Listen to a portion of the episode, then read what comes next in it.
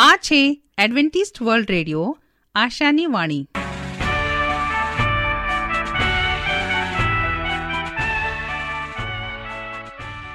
અમારા આજના પ્રસારણમાં તમારો હાર્દિક સ્વાગત છે. આજે તમારા માટે અમે ખૂબ સુંદર સ્વાસ્થિક અને આત્મિક વિચારો લાવ્યા છીએ. પણ તે પહેલા સાંભળો, દેવની સ્તુતિમાં આ સુંદર ગીત.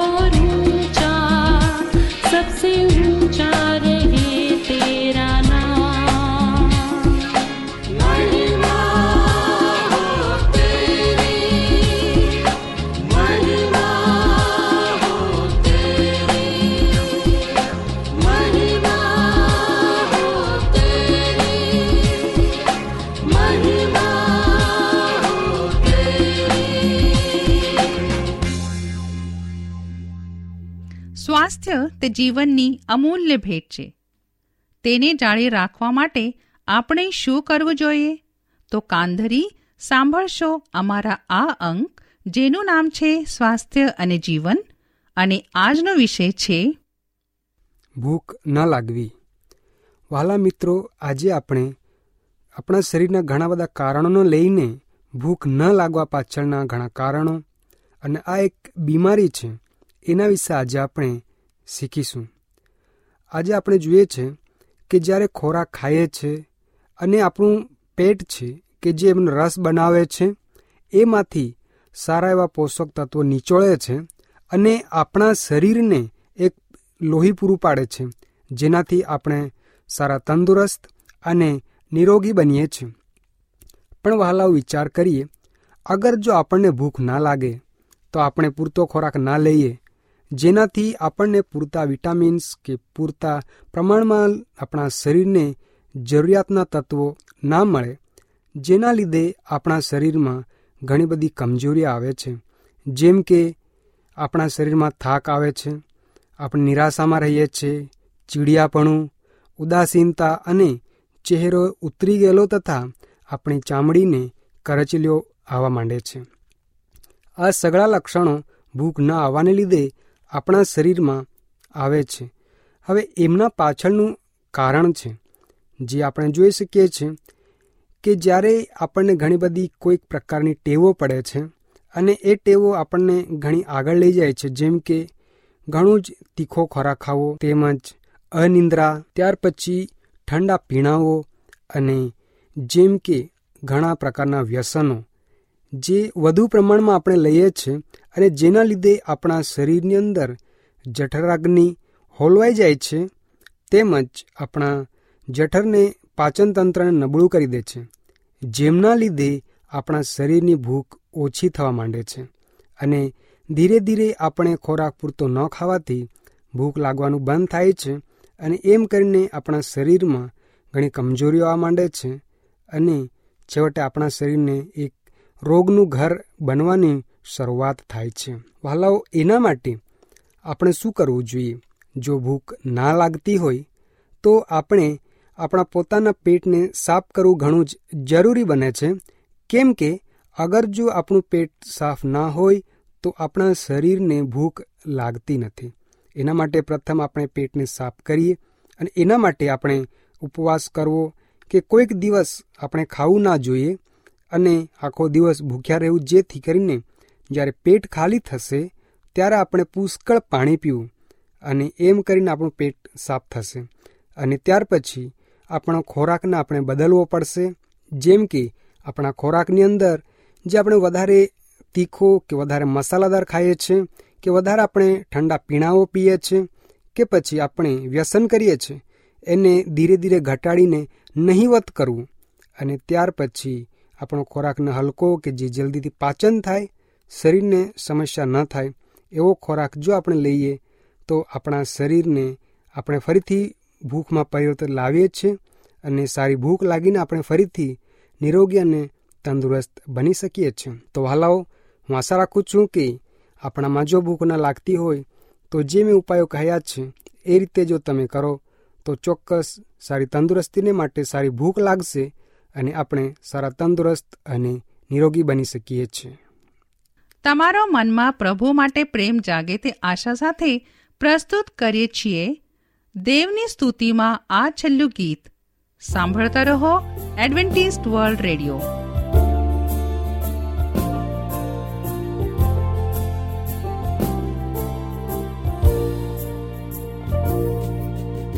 વાદસ્તંપાસ રાખ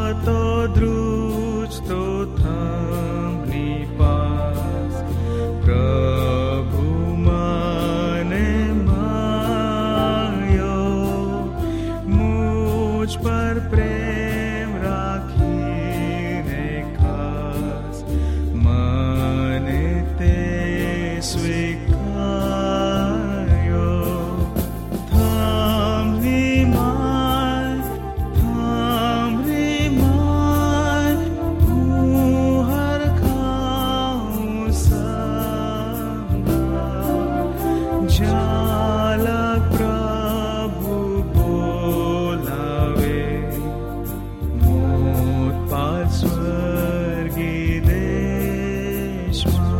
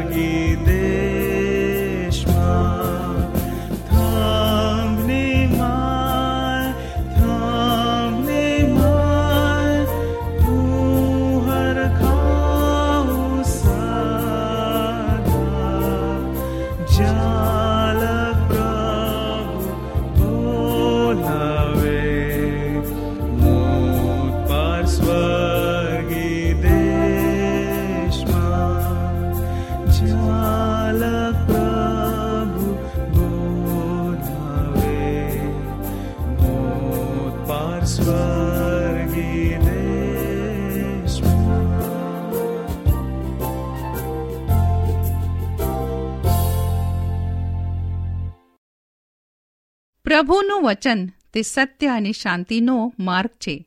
આવો, હવે આપણે પ્રભુના વચન ઉપર મનન કરીએ.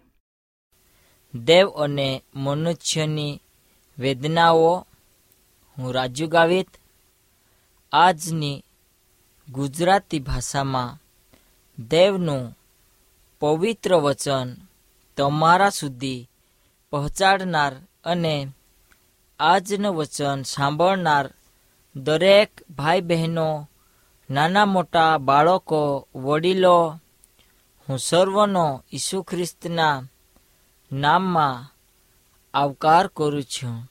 આજે આપણે આ પૃથ્વી પર ઘણી જાતના દુઃખો તથા આપદાઓ વાદ વિવાદ તકલીફોનો સામનો કરીએ છીએ અને મનુષ્યની યોજના તથા તેના કાર્યો પૈસા સંપત્તિની ચિંતા કરે છે અને દેવ જાણે છે મનુષ્યની કોઈ ગરજો છે અને દુઃખની પરિસ્થિતિમાં દેવ મનુષ્યની ચિંતા કઈ રીતે કરે છે.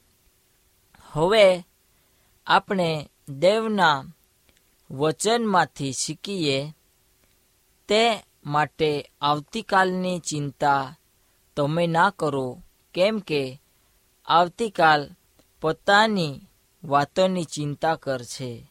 હવે માંથી તેનો છઠ્ઠો અધ્યાય અને ચોત્રીસ કલમ આપણને શીખવાડે છે કે મનુષ્ય તરીકે આપણે ઘણી બધી બાબતોનો આપણે સ્વીકાર કરીએ છીએ અને આપણા જીવનમાં આપણે ઉતારીએ છીએ તેમાંથી પ્રથમતા દેવનું પવિત્ર વચન આવે છે અને આ પવિત્ર વચન મનુષ્યને આટલે હદ સુધી સ્વીકારે છે કે આપણે પરમેશ્વરના જમણા હાથથી પકડાયેલા છીએ અને દેવ આપણને સર્વ પ્રસંગે દરનાર તથા આપણી પરિસ્થિતિ વિશે સોગળું જનાર પરમેશ્વર છે અને એ બાબતો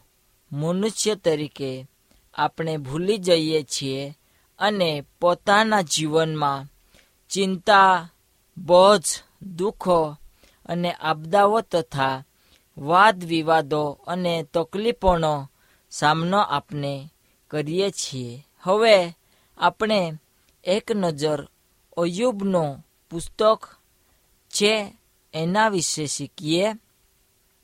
હવે ઇઝરાયલને, પ્રજાને અને તે દેશને જે વાત કરવામાં આવી હતી, તેના સંબંધી અહીંયા બાદબાકી ઇઝરાયલના બીજા બધા પુસ્તકોમાં લખવામાં આવ્યો નથી. હવે દાખલા તરીકે ઉત્પત્તિના પુસ્તકમાં યહવા દેવ ઇબ્રાહિમનો વચન આપનાર હતો અને તેનાથી મોટી કોમ ઉત્પન્ન કરીશ. આ શબ્દો તેણે ઇબ્રાહિમને આપ્યો હતો અને પ્રગટીકરણમાં યહવાના પવિત્ર શહેર બનાવવાની યોજનાનું વર્ણન કરવામાં આવ્યો છે, જે યરુસેલમ વિશે કહેવામાં આવ્યો છે. હવે આખા બાઇબલમાં યહવા દેવ પ્રત્યક્ષ રીતે તેના લોકો સાથેનો સંબંધમાં સમવાયેલો છે અને તેમની અસર બાઇબલના દરેક પુસ્તકમાં જણાવાય છે. પણ અયુબના પુસ્તકમાં એ વિશે કશું પણ લખવામાં આવ્યું નથી કે નિર્ગમન વિશે પણ કશું જ કહેવામાં આવ્યું નથી. અને તે એવું કેમ?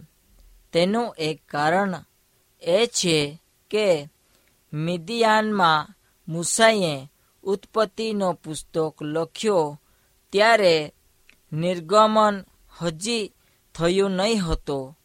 પરંતુ બીજું કારણ એ પણ છે, તે વધુ મહત્વનું છે. અયુબના પુસ્તકનો ચાવીરૂપ વિષય મનુષ્યની વેદનાઓ વિશે છે અને તે વિશ્વવ્યાપી છે. તે કોઈ એકના મનુષ્ય થાકી અને કોઈ એક વ્યક્તિ થાકી લોખાયેલો છે અને યહૂદી વિદેશી આપણે સોગળાએ ઓયુબની વાતનાઓનો તથા પાપમય જગતમાં અનુભવ કર્યો છે. અયુબનો દુઃખ આપણા સોગળા દુઃખોને દર્શાવે છે. તે યાદ દેવડાવે છે. હવે, દેવે ઉત્પન્ન કરેલા પૃથ્વીમાં તેના અસ્તિત્વની બધી સાબિતી રહેલ અને તે લોકો માટે આપે છે. હવે, તે લોકો તેમની સામાન્યતા માટે બહારના વગરના તે બનાવ છે. પાઉલ એવું કહે છે કે ઉત્પત્તિથી માત્ર માણસો એકલો જ એવું જાણવાનું શીખે છે કે દેવ વાસ્તવિક રીતે અને તેને આપણો ન્યાયાધીશ થવાનો અધિકાર આપે છે. પ્રકૃતિ જગત આપણને એવી બધી સાબિતી આપે છે કે દેવનું અસ્તિત્વ અને તેની વાસ્તવિકતા આ જગતમાં છે. આધુનિક વિજ્ઞાને પણ આપણને ઉત્પત્તિના વિશે વિસ્તૃત માહિતી આપી છે અને ત્રણ હજાર વર્ષ પહેલા માત્ર માણસોએ કલ્પના કરી ના હોય એવું કામ દેવે કર્યું છે.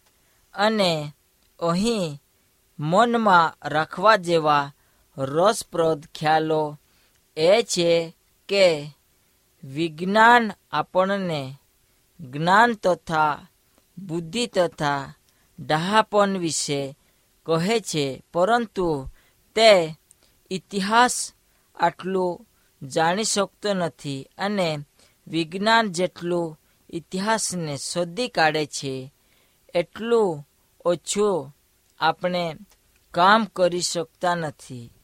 અહીંનું જીવન આકસ્મિક અને તકથી અસ્તિત્વમાં આવ્યો છે. દાખલા તરીકે, આઈફોન સુંદર પ્રકૃતિ આપેલી દેખાય છે.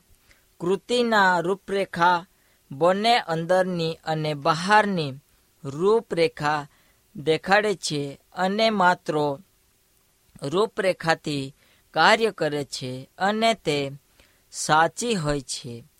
એક મનુષ્ય પણ આકૃતિમાં દેખાય છે. કર્ણીઓની આકૃતિ મનુષ્યની બંને અંદર અને બહારની આકૃતિ બતાવે છે અને તે આકૃતિ પ્રમાણે કામ કરે છે. તેમ છતાં આપણે એવું કહેવામાં આવે છે. પૃથ્વી માત્ર તકથી જ બનાવવામાં આવી છે કે અસ્તિત્વમાં આવી છે.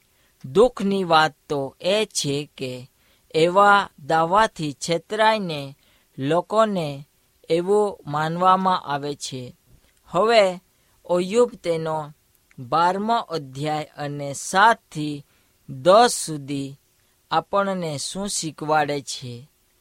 આપણને કહેવામાં આવ્યું છે કે ઉત્પન્ન કરેલ પૃથ્વી દેવ વાસ્તવિક છે અને સાબેતી પણ આપે છે અને તેની પાપમય પરિસ્થિતિમાં પ્રકૃતિ દેવના સંપૂર્ણ ચરિત્ર તથા વિચારો, લાગણીઓ, કૃત્ય બતાવતી નથી, પણ તે ચોક્કસ તેની સર્જનાત્મક શક્તિ અને તેની ભલાઈના બીજા ભાગો આપણને બતાવે છે.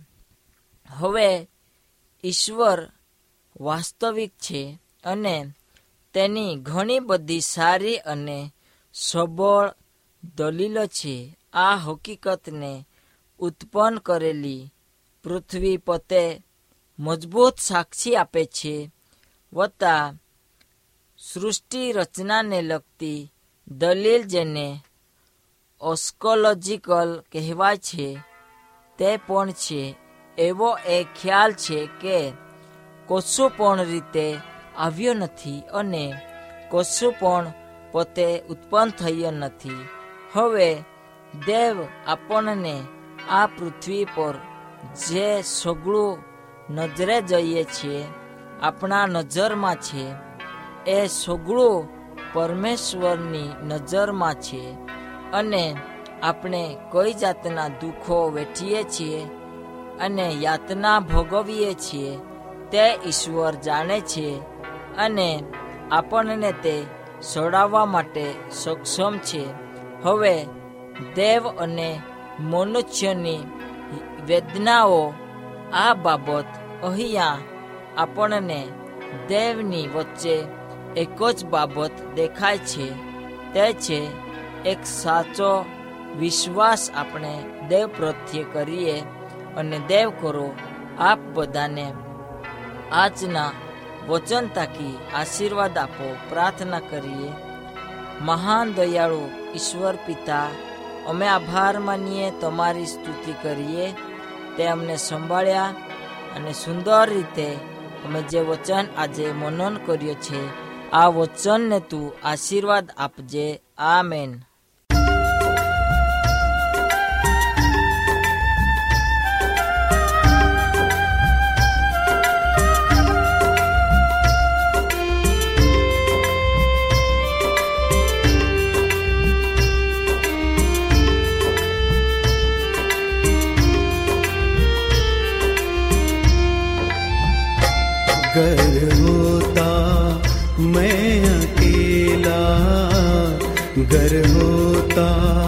मैं अकेला पापीस जहान में यीशु आता, फिर भी मुझको पापों से छुड़ाने, पापों से छुड़ाने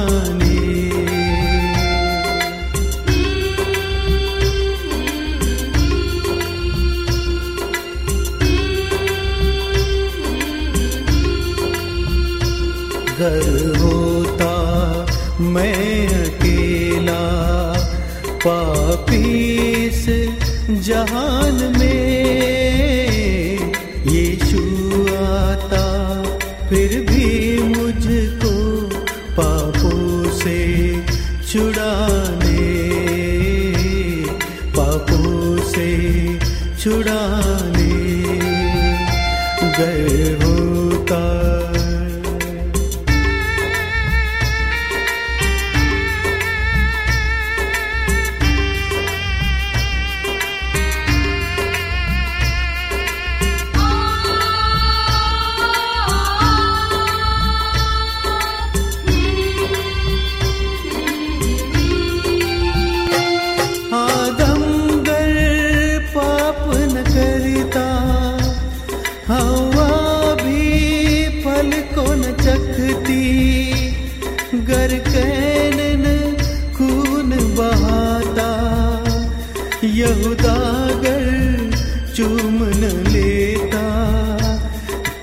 जाता मेरा यीशु अंगार भरी सनेब पर यीशु आता फिर भी मुझको पापों से छुड़ा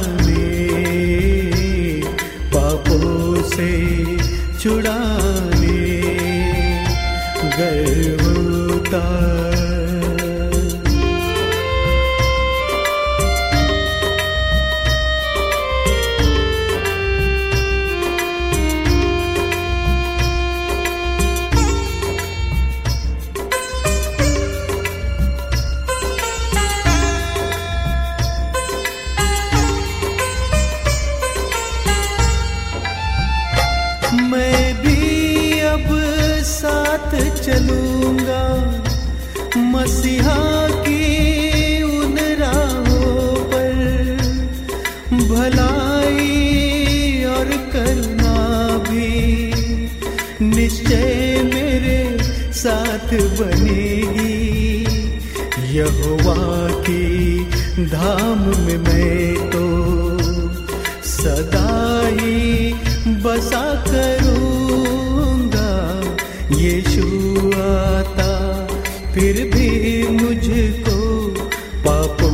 से छुड़ाने पापों से छुड़ाने गए होता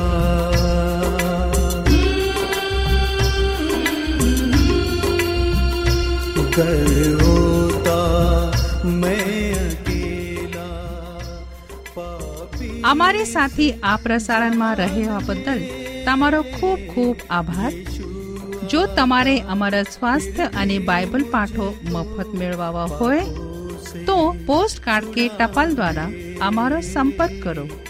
અમારું સરનામું છે Adventist World Radio, post box number એક ચાર ચાર છ સેલેસબરી પાર્ક, પુણે ચાર એક એક શૂન્ય ત્રણ સાત. સરનામું હજી એક વાર સાંભળો લેશો. Adventist World Radio, post box number એક ચાર ચાર છે. સેલેસબરી પાર્ક, પુણે ચાર એક એક શૂન્ય ત્રણ સાત. આ સાથે અમારો આજનો કાર્યક્રમ અહીં જ સમાપ્ત થાય છે. ફરી મળીશું આ જ સમયે આ જ મીટર બેન્ડ પર. ત્યાર સુધી પ્રભુ તમારી સાથે રહે.